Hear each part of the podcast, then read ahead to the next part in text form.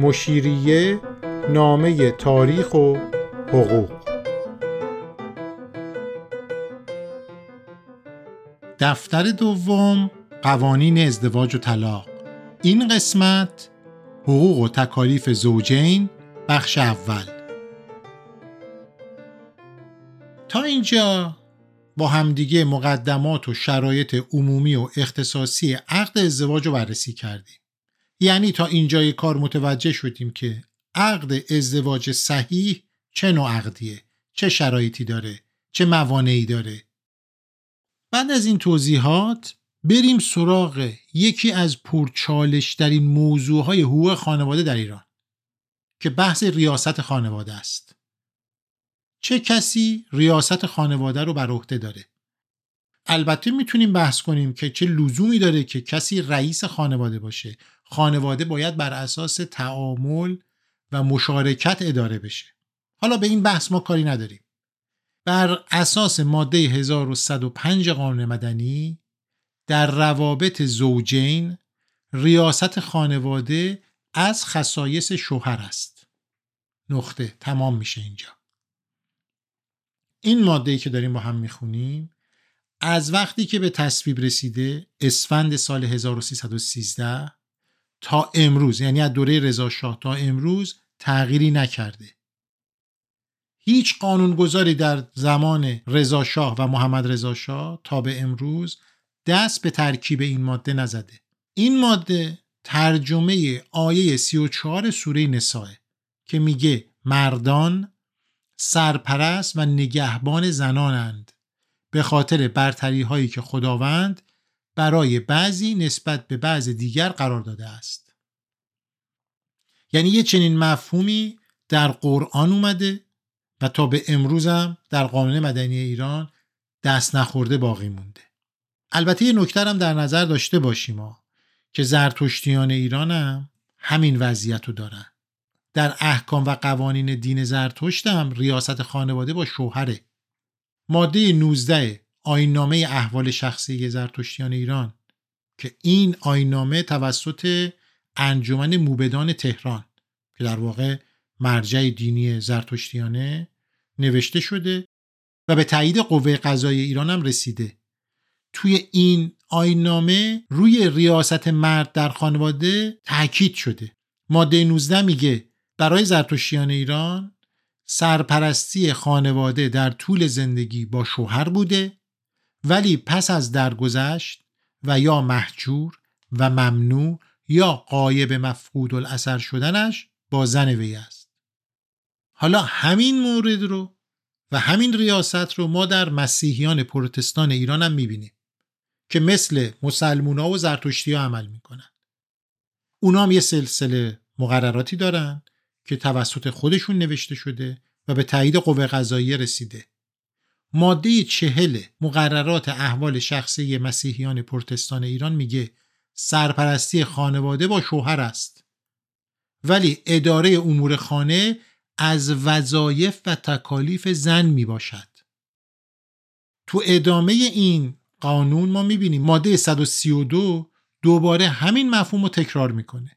میگه ریاست خانواده و سرپرستی فرزندان با پدر می باشد ولی مدیریت خانه یعنی رسیدگی به امور داخلی خانه به عهده زن محول می شود بنابراین می بینیم که این یه مفهوم عامه که هم در مسیحیان هم در زرتشتیان و هم در مسلمانان دیده میشه و تنها مختص شیعیان نیست.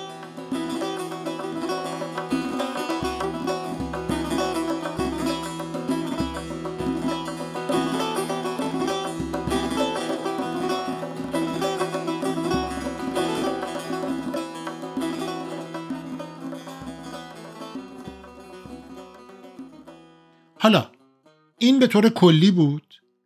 اما این ریاستی که در موردش صحبت می‌کنیم می‌تونه آثار مختلفی داشته باشه. می‌تونه جلوه های مختلفی رو ایجاد بکنه.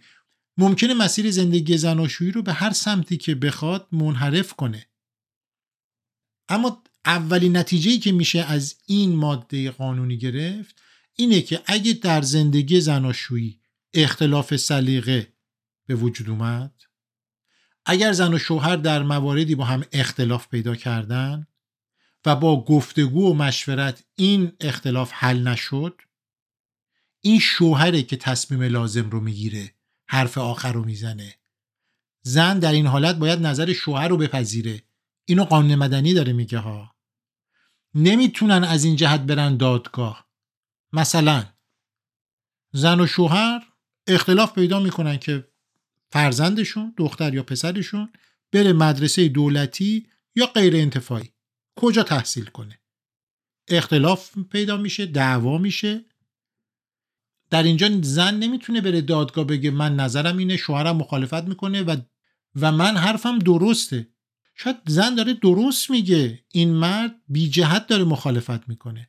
اما طبق قانون ایران این مرده که در این موارد تصمیم می‌گیره. در واقع قانون مدنی می‌خواد از طریق این قوانین زن مطیع مرد باشه بدون چونه چرا بدون اینکه شخصیت زن رو در نظر بگیره. قانون مدنی از این ابزار استفاده می‌کنه تا زن تحت کنترل مرد باشه.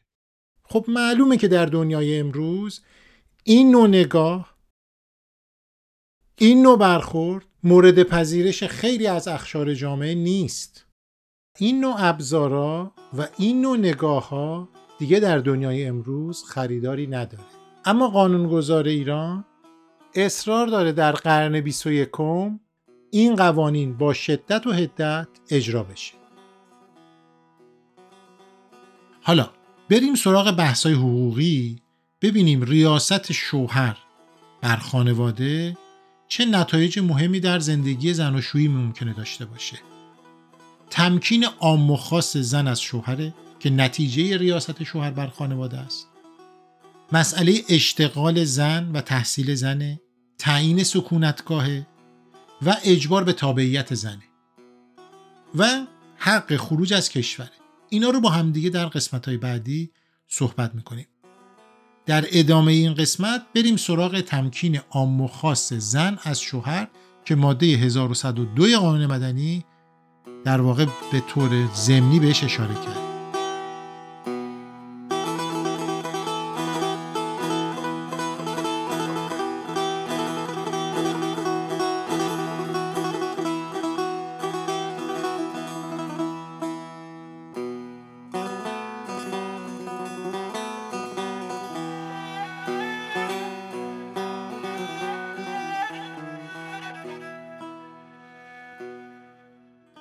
نمی‌دونم شما واژه تمکین و تا حالا شنیدین یا نه. یکی از مهمترین آثار و نتایج ریاست شوهر بر خانواده تمکین زن از شوهره. تمکین در لغتنامه ها اگه باز کنیم اینطور تعریف شده. یعنی پذیرفتن. فرمان کسی رو پذیرفتن. اطاعت کردن. یعنی فرمان برداری کردن از کسی رو میگن تمکین. قانون مدنی اومده فقه شیعه رو گذاشته جلوش؟ میگه زن باید از شوهرش حرف شنوی داشته باشه. وقتی که اختلاف سلیقه پیش اومد تمکین کنه. تو خیلی از کتابای حقوقی اومده که تمکین یعنی اینکه پیش از هر امری و بیش از هر چیزی زن بپذیرد که شوهر رئیس خانواده است. این مفهومیه که قانون مدنی سعی می‌کنه جا بندازه. این نکته هم باید توجه کنیم که قانون مدنی ایران و هیچ قانون دیگه ای اگه بررسی کنید تمکین رو تعریف نکرده. و اینو به عهده قاضی گذاشته. یعنی قاضی وقتی می‌خواد رأی صادر کنه عقل و شعور و سواد حقوقیشو کنار می‌ذاره و باید کتابای فقهی رو بذاره جلوش. ببینه که این تمکین بر اساس این متون فقهی و نظرات فقها چجوری تعریف میشه؟ چارچوب و محدوده‌ای که زن باید از شوهرش اطاعت کنه تعیین کنه. یعنی اون کتابای فقهی که تعیین می‌کنن و قاضی باید به اون مراجعه کنه. و این خودش یکی از پیچیده ترین بخش های فقه. یعنی اینکه زن در چه مواردی باید از شوهر اطاعت کنه؟ در چه مواردی نیاز به اطاعت نیست؟ اینجاست که یه پراکندگی رو ما می‌بینیم. بارها در قسمت های قبلی هم اینو تکرار کردم. وقتی که قاضی قراره بره سراغ منابع فقهی دچار تردید میشه دچار پراکندگی میشه. برای اینکه آقایون فقها که نظر واحد ندارن. یعنی شما نمی‌تونین خط بکشی بگین از اینجا محدوده تمکین عام از اینجا محدوده تمکین خاصه. یعنی هم قاضی که قرار رأی صادر کنه هم ماهایی که می‌خوایم این موضوع رو بررسی کنیم دچار پیچیدگی میشیم که به سادگی هم نمیشه اونو حل کرد. اما بذارین روی همین تمکین عام و خاص بمونیم ببینیم به طور کلی تمکین عام و تمکین خاص چطور تعریف میشه. وقتی که میگیم مرد ریاست خانواده رو داره و زن باید از مرد اطاعت کنه تمکین کنه این یعنی چی؟ اما اگه اجازه بدین این بحث تمکین عام و خاص رو بذاریم برای قسمت بعدی که سر فرصت اون رو توضیح بدم چون مطلب بسیار مهمیه در حقوق ایران. و اگه اونو خوب متوجه نشیم مباحث بعدی رو نمی‌تونیم دنبال کنیم. اما یه نکته مهمی رو که باید اول بحث توضیح می‌دادم اینجا الان با همدیگه بررسی می‌کنیم. و اون حقوق و تکالیف زوجه نسبت به یکدیگه است. می‌خوایم ببینیم این یعنی چی و در حقوق ایران چطور تعریف میشه.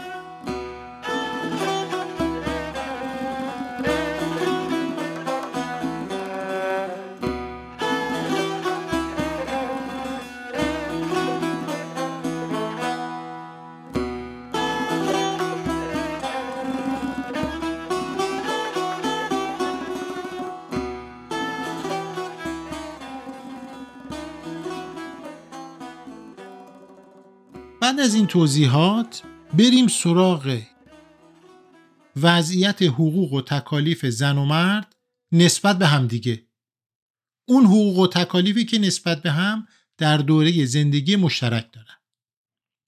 اگه موافق باشین با همدیگه ماده 1102 قانون مدنی رو بخونیم که در واقع این ماده نقطه شروعمون تو این بحثه. این ماده میگه همین که نکاح به طور صحت واقع شد یعنی به طور صحیح واقع شد روابط زوجیت بین طرفین موجود و حقوق و تکالیف زوجین در مقابل همدیگر برقرار می شود. چی می‌خواد بگه این ماده؟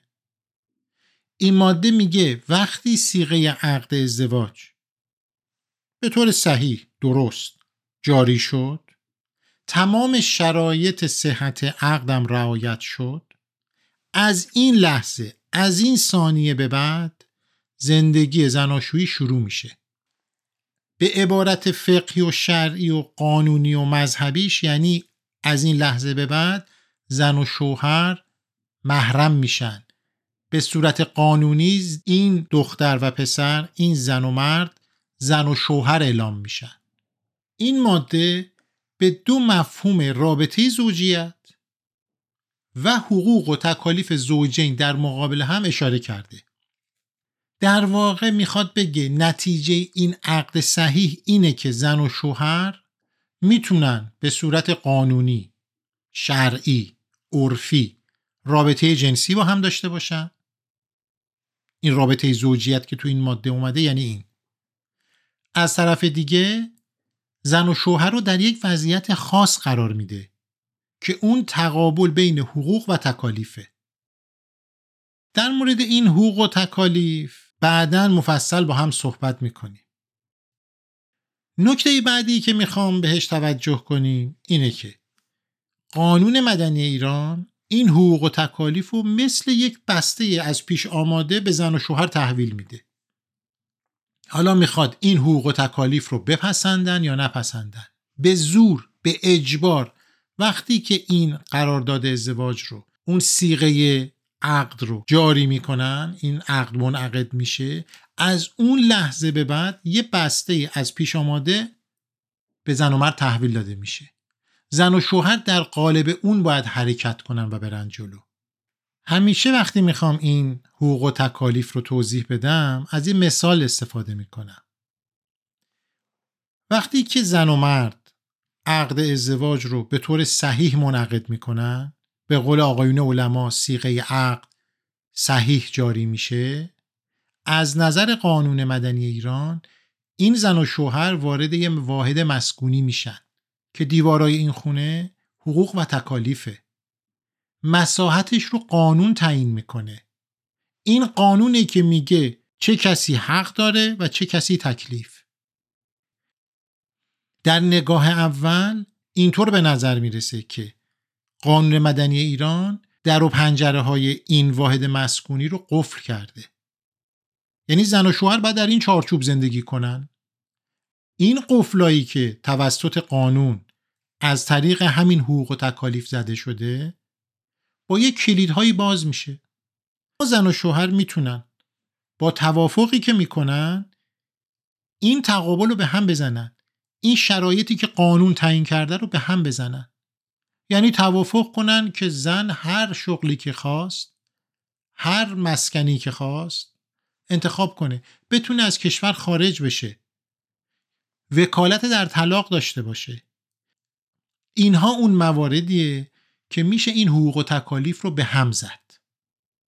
اما این نکترم در نظر داشته باشین که بعضی از این قفلا تا وقتی که عقد ازدواج برقراره تا وقتی که سیغه طلاق جاری نشده باقی میمونه و با توافق هم نمیشه این قفلا رو باز کرد. مثلا تحت هیچ شرایطی قانون اجازه نمیده که حق سرپرستی ریاست خانواده از مرد به زن منتقل بشه. قانون مدنی ایران میگه حق سرپرستی و ریاست خانواده از مواردیه که به هیچ وجه با توافق نمیشه اونو از مرد به زن منتقل کرد. اما در بقیه موارد این امکان وجود داره. به همین خاطرم هست که من فکر می‌کنم باید این موارد رو بشناسیم. وقتی وارد این وضعیت میشیم این وضعیت حقوقی میشیم بدونیم که کجاها در مسدود پنجره ها بسته است در چه مواردی میشه اونا رو باز کرد و زندگی رو راحت تر کرد. از این تقابل عجیب و غریبی که قانون مدنی ایران برقرار کرده رها شد. یه زندگی زناشویی برابر و انسانی رو داشته باشن زن و شوهر. حالا در مورد این موارد بعدا با همدیگه صحبت